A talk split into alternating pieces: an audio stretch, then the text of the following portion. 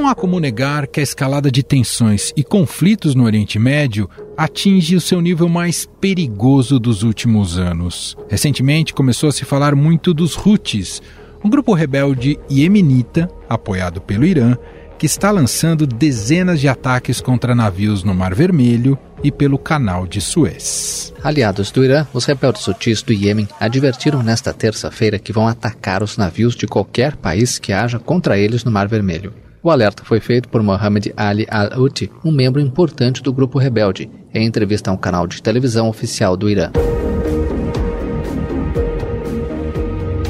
Essa é uma das principais rotas de navegação de cargueiros, pela qual passam 12% do comércio mundial. Em resposta, os Estados Unidos e alguns aliados, incluindo o Reino Unido, estão contra-atacando com mísseis em alvos Houthi dentro do Iêmen. Os Houthis prometeram uma resposta forte após os Estados Unidos atacarem novos alvos no Iêmen. E o presidente americano Joe Biden chamou o grupo de terrorista. Os Houthis são um grupo de rebeldes xiitas que lutam contra o governo do Iêmen há cerca de duas décadas e agora controlam o noroeste do país e sua capital, Sana. Eles construíram sua ideologia em torno da oposição a Israel e aos Estados Unidos, vendo-se como parte do eixo da resistência. Aliás, guarde este termo que ele será importante na sequência do podcast. Os Houthis, o Hamas, o grupo libanês radical islâmico Hezbollah são todos membros do que eles se definem como um eixo de defesa contra o Ocidente, que é, obviamente, organizado pelo governo do Irã, que tem excelentes relações com todos esses grupos.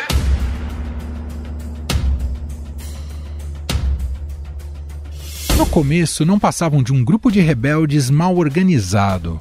Agora, possuem arsenal reforçado que inclui mísseis de cruzeiro e mísseis balísticos e drones de longo alcance. Mas por que os Houthis passaram a atacar navios, principalmente americanos, no Mar Vermelho? Quando a guerra entre Israel e o grupo terrorista Hamas começou em 7 de outubro do ano passado, os Houthis declararam seu apoio aos terroristas do Hamas e disseram que atacariam qualquer navio que viajasse para Israel ou saísse de lá.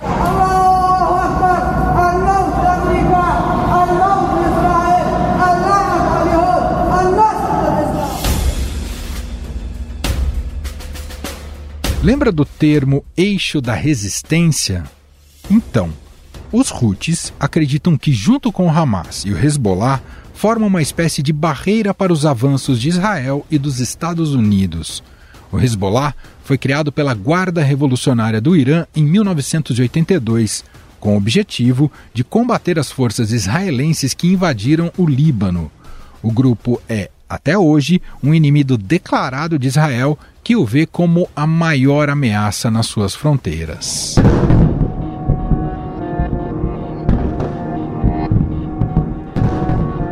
Mas o que o eixo da resistência tem em comum? Segundo o Departamento de Defesa dos Estados Unidos, todos esses grupos são financiados pelo Irã, principalmente com armamentos. Blinken alertou o Irã que os Estados Unidos responderiam de forma decisiva a qualquer ataque à medida que as tensões aumentam com a guerra entre Israel e o Hamas. Deixe-me dizer isso perante este Conselho. Os Estados Unidos não procuram um conflito com o Irã. Não queremos que esta guerra se amplie, mas se o Irã ou seus representantes atacarem o pessoal americano em qualquer lugar, não se engane. Defenderemos nosso povo, defenderemos nossa segurança de forma rápida e decisiva.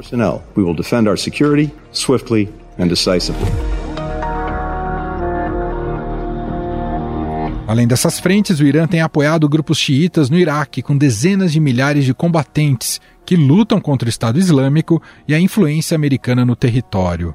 A Guarda Revolucionária do Irã foi crucial também para manter o ditador Bashar al-Assad como presidente da Síria durante a Guerra Civil.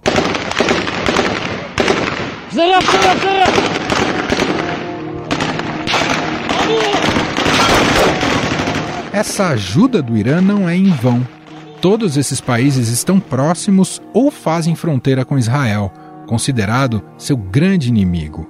Mas existem outros em que o país está em conflitos há anos, como é o caso do Paquistão, que recentemente recebeu um novo ataque aéreo iraniano. O Irã lançou um ataque aéreo com mísseis contra o Paquistão e alegou que o alvo era um grupo radical. O governo paquistanês condenou a ação, disse que duas crianças morreram e ameaçou retaliar. O Paquistão condenou veementemente o ataque, chamando-o de violação não provocada de seu espaço aéreo. Os ataques no Paquistão ocorreram um dia depois de a Guarda Revolucionária do Irã ter lançado mísseis balísticos visando o que alegou ser uma base de espionagem da agência de inteligência de Israel, a Mossad, em Erbil, no norte do Iraque, e contra grupos terroristas anti-Irã na Síria. Os ataques do Irã aumentaram ainda mais o receio de que a guerra de Israel em Gaza possa se transformar numa guerra em grande escala no Oriente Médio, com graves consequências humanitárias, políticas e econômicas. O presidente dos Estados Unidos, Joe Biden, já ordenou ataques contra grupos paramilitares apoiados pelo Irã. O presidente Joe Biden autorizou bombardeios contra alvos no Iraque em resposta a novos ataques a soldados americanos. O lançamento de mísseis atingiu três instalações de paramilitares extremistas aliados ao Irã. A Casa Branca acredita que diversos militantes morreram, mas não apresentou números de fato. Ontem, o ministro da Defesa iraniano, Mohammad Reza Ashtiani, declarou que seu país não terá qualquer limite na utilização de suas capacidades mísseis contra os inimigos, se assim for necessário. Afinal, quais são os riscos de uma guerra mais ampla no Oriente Médio? O Irã é o grande elemento desestabilizador da região? O país persa está em vias de ter seu próprio arsenal atômico? E como os Estados Unidos e Israel estão lidando com essas novas ameaças? Sobre estes temas, vamos conversar a partir de agora com Fernando Brancoli, professor de Relações Internacionais na UFRJ. Olá, professor, seja muito bem-vindo por aqui, tudo bem? Obrigado, meu cara. Sempre bom retornar aqui. Um abraço também para quem está nos acompanhando. Bom, professor, de imediato já te pergunto: o objetivo do grupo rebelde Houthis, né, que a gente tem visto os ataques ali no Mar Vermelho, o objetivo do grupo é arrastar os Estados Unidos para o conflito de Gaza? Parece que são dois os grandes objetivos. O primeiro é justamente transformar uma guerra que ainda é regional, que ainda envolve essencialmente Israel e o Hamas, em, com outros atores.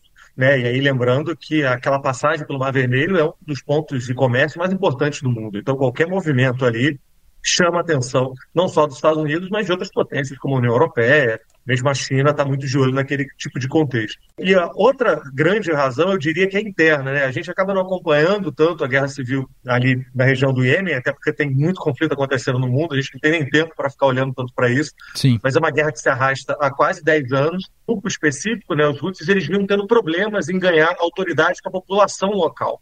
É uma guerra que envolve diversos atores, é uma guerra que envolve diversos objetivos, e a causa palestina ainda é muito cara também dentro do Iêmen. Então, é uma movimentação dupla, ao mesmo tempo que torna possivelmente a guerra um contexto regional, as lideranças também ganham algum grau de legitimidade com a população, que vê ali como uma espécie de proteção aos palestinos. Então, ganham nos dois lados, obviamente, um ganho simbólico local. Né? Violência vem aumentando e as chances de transbordamento também são bastante complexas. Então é uma movimentação dupla, eu diria, tanto interna quanto internacional. E como é que você avalia a maneira como o governo dos Estados Unidos tem até agora lidado com essa crise? Olha, a crise né, no Iêmen, como a gente conversava, não começou agora. Ela está há mais de 10 anos se arrastando e ela também não é uma crise só do Iêmen. Para quem está acompanhando a gente, ela é uma, uma guerra, né, no final das contas, que envolve também a Arábia Saudita e Irã, já que tanto a Arábia Saudita quanto o Irã apoiam grupos locais. Então já é um conflito que era observado pelos Estados Unidos como um contexto regional. Lembrando aí, o Irã hoje é um grande adversário norte-americano, né? não só de hoje, né? pelo menos 30 anos, e os Estados Unidos já observava aquilo ali como uma tentativa do Irã de gerar influência internacional. Então já era um problema de segurança. Agora, a grande questão, é como a gente vem comentando, virou uma dimensão regional. Parte importante do fluxo de comércio já está sendo desviado ali uh, do Mar Vermelho para o sul da África. Acho que quem acompanha a gente deve lembrar de estudar no ensino médio, quando os portugueses fizeram aquela travessia ali pelo Cabo da Boa esperança no sul da África Sim. do Sul, né? Mas é uma distância gigantesca. Imaginar que você não vai pegar agora o canal de Suez para chegar no Mediterrâneo.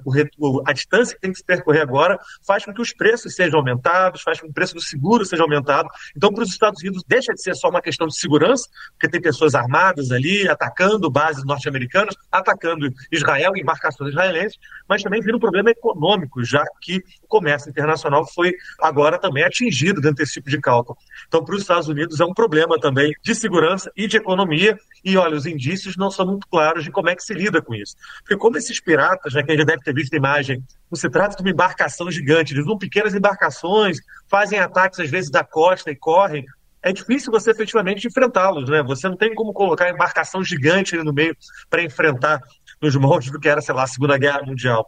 São ataques de guerrilha, os Estados Unidos vem tentando atacar também bases dentro do Iêmen para tentar acabar com a logística daquele cálculo, mas olha, do ponto de vista prático, não tem feito muito sucesso.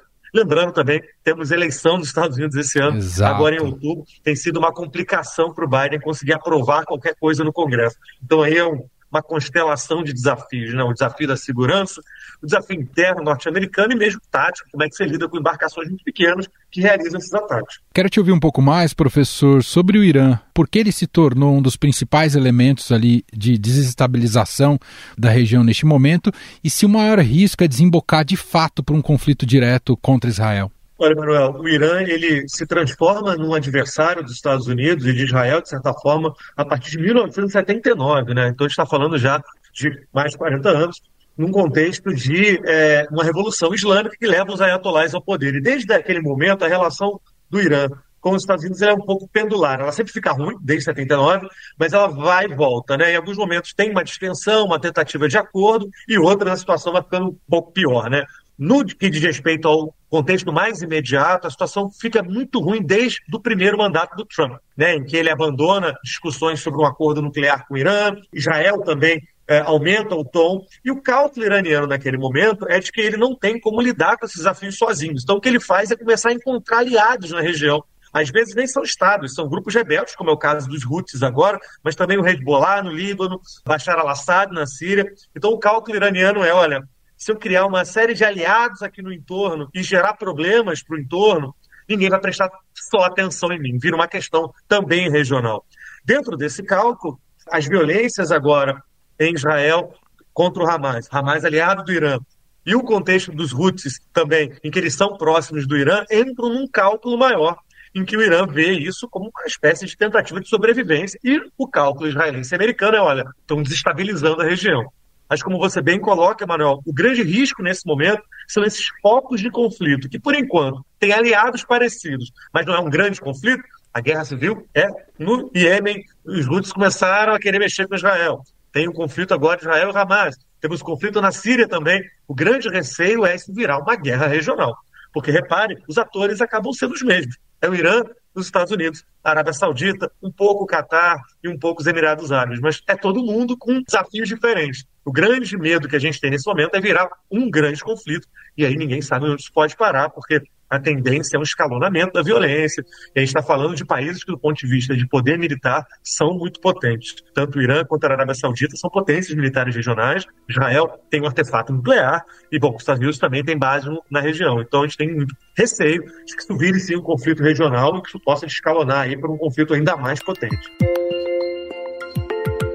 E ainda é muito incerto o potencial nuclear do, do Irã, professor? É difícil, inclusive, até de monitorar? Olha, nesse momento, o que a gente sabe é que eles ainda não desenvolveram um artefato nuclear mas eles estão a passo largo de desenvolver. Acho que quem acompanha a gente aqui, a gente já teve esse debate em outros momentos, né? A diferença entre você ter, por exemplo, a capacidade de enriquecer urânio para usar para, por exemplo, fins médicos, radioterapia, ou para outras questões, e transformar o nível de enriquecimento para virar um artefato nuclear, ele é um salto grande.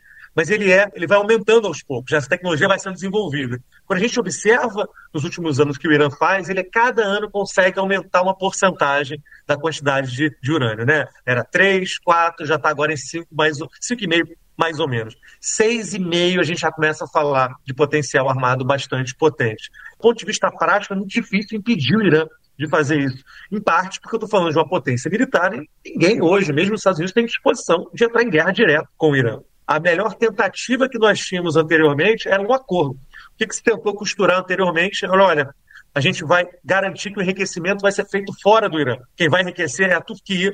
E eles mandam o urânio para vocês, para vocês poderem usar para fins médicos. Vocês não vão desenvolver a tecnologia para um artefato nuclear. Esse acordo foi enterrado pelo Trump há quase quatro anos atrás e não há indícios de que as coisas vão voltar. Né? Então, a gente não tem muita certeza, até porque não é só o urânio, né? Você precisa do míssil que vai lançar o artefato, tem uma série de questões que têm que ser desenvolvidas, mas o Irã está mais próximo hoje de um artefato nuclear do que teve ontem, e amanhã vai estar mais próximo do que hoje. Então, não me surpreenderia a gente voltar a conversar daqui a seis meses, talvez anunciando que o Irã se transformou num país nuclearizado. Então, é também mais uma fonte, obviamente, de insegurança né, e de problema para toda a região. Uma das razões de Israel estar tá muito de olho nesse caso também.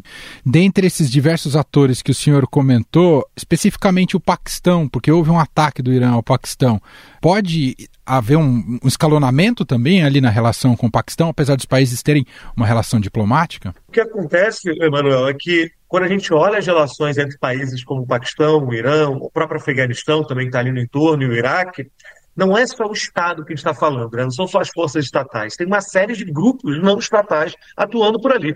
Lembro que, inclusive, a Al-Qaeda atuava ali entre a fronteira do, do Paquistão e o Afeganistão. Então, quando a gente tem movimentações bélicas, violentas nesse sentido, às vezes nem são os estados se enfrentando, não é nem o Irã, por alguma razão, se estranhando com o Paquistão ou algo parecido. Às vezes são atores não estatais que se relacionam com aqueles estados que realizam esse tipo de movimentação. Por que isso é importante para a gente estar interessado em geopolítica? Nem sempre os estados controlam esses atores. Às vezes eles tomam decisões da cabeça deles, interesses localizados. Isso acontece com o Hezbollah, mesma coisa com o Hamas. Então a gente acompanha, de certa forma, com apreensão, não porque necessariamente países como uh, o Irã, o Paquistão, o Iraque, a Síria vão entrar em guerra um com o outro, ou vão entrar em guerra com o Irã, ou com Israel, por exemplo. Muitas vezes atores dentro desses países que operam de maneira quase autônoma, realizam o um ataque. E aí a gente sabe que a coisa vai escalonar de maneira mais rápida. A gente acaba acompanhando dentro desse sentido, lembrando, obviamente, que não são grupos totalmente autônomos, né? tem relações carnais com o Estado, casos de corrupção, generais que trabalham de um lado para o outro coisas que a gente acaba observando às vezes para o lado do nosso quintal aqui, quando grupos criminosos também têm relações muito próximas com alguns estados. Né? Bom, professor, para fechar, te ouvi sobre o futuro do conflito ali em Gaza. Segue como incógnita ou Israel tem encontrado algum horizonte possível e, na medida do possível, é, de estabilidade? Segue sim como uma incógnita e o maior problema hoje é que a gente não tem um grupo para mediar o conflito entre o Hamas e Israel. Quando a gente olha para esse conflito, que de certa forma já se estende né, desde 1948, a gente olha que em diversos momentos existiram sim grupos que tentavam levar o pessoal para sentar na mesa, para debater de alguma forma. A gente teve a Noruega trabalhando com isso, o próprio Estados Unidos, durante muito tempo, era visto como um ator mais neutro, mas o que a gente tem hoje em dia são que esses grupos acabam não tendo a capacidade de se encontrar. Então, o Qatar, às vezes, tenta trabalhar como mediador, os Estados Unidos já são vistos pelos palestinos como muito pró-Israel, então já não confiam tanto nos acordos. Até a China, Emanuel, para você ter uma ideia, tentou costurar uma reunião há cerca de três semanas atrás e não funcionou tão bem. Então, a grande incógnita agora é que, do ponto de vista militar, não há grandes indícios de que o Hamas vai ser completamente destruído. Ele sofreu certamente um baque após o início dos ataques no 8 de outubro de Israel, após os ataques de 7 de outubro contra o território israelense. Mas o que a gente tem hoje em dia é uma incapacidade de mediação. Está todo mundo tentando imaginar quem vai mediar, se vai ser a ONU, se vai ser a China, os Estados Unidos. Lembra quem está acompanhando a gente, até o Brasil já tentou entrar um pouco Sim. nessa história para conversar sobre mediação. Então continua assim uma incógnita e infelizmente o que a gente vai provavelmente continuar acompanhando é manutenção dessa tragédia humanitária. A gente olha hoje Gaza, né, do ponto de vista prático, 100% da população sem acesso à água potável, 100% em crise de insegurança alimentar, a população palestina israelense também extremamente amedrontada após aqueles atentados brutais do 7 de outubro. Então, os indícios não são tão bons que a gente vai ter paz a médio e curto prazo. E lembrando aí quem está acompanhando a gente, em outubro tem eleição nos Estados Unidos, grandes chances de Donald Trump voltar ao poder, e ele já disse que não vai colocar freios para que Israel se proteja. Se a gente já imagina hoje em dia tem uma tragédia humanitária acontecendo, sabe-se logo que pode acontecer já a partir de outubro. Na sua visão, o debate sobre a criação do Estado palestino ganhou força ou perdeu força? É, como possibilidade real, professor? Olha, é um pouco paradoxal, Emanuel, porque me parece que todo mundo concorda hoje que a paz passa pela criação de um Estado da Palestina soberano ao lado de um Estado soberano de Israel. Então acho que ninguém hoje imagina que a situação pode continuar. Mas ao mesmo tempo não há o menor sinal de quais vão ser as fronteiras desse Estado, como que ele seria implementado, que garantias seriam dadas para a segurança. É um pouco paradoxal, todo mundo concorda, olha, tem que existir, mas não tem nada perto de aparecer a existência desse Estado. Entendi. Enquanto isso, a gente vê essa calamidade humanitária é, e, de certa forma, né, uma tragédia que não há grandes sinais de arrefecer. Nós ouvimos por aqui Fernando Brancoli, professor de Relações Internacionais na UFRJ, nos ajudando a entender um pouco mais dessa tensão que vive ali o Oriente Médio, com a possibilidade de escalada ali de novos atores ah, participando do conflito. Professor, muito obrigado aqui pela participação mais uma vez e até uma próxima. Um abraço, meu caro, um abraço a quem nos escuta e até a próxima. Estadão Notícias. E este foi o Estadão Notícias de hoje, quinta-feira, 18 de janeiro de 2024. A apresentação foi minha, Emanuel Bonfim. Na produção, edição e roteiro, Gustavo Lopes, Jefferson Perleberg e Gabriela Forte. A montagem é de Moacir Biasi. E o nosso e-mail podcast@estadão.com. Um abraço para você e até mais.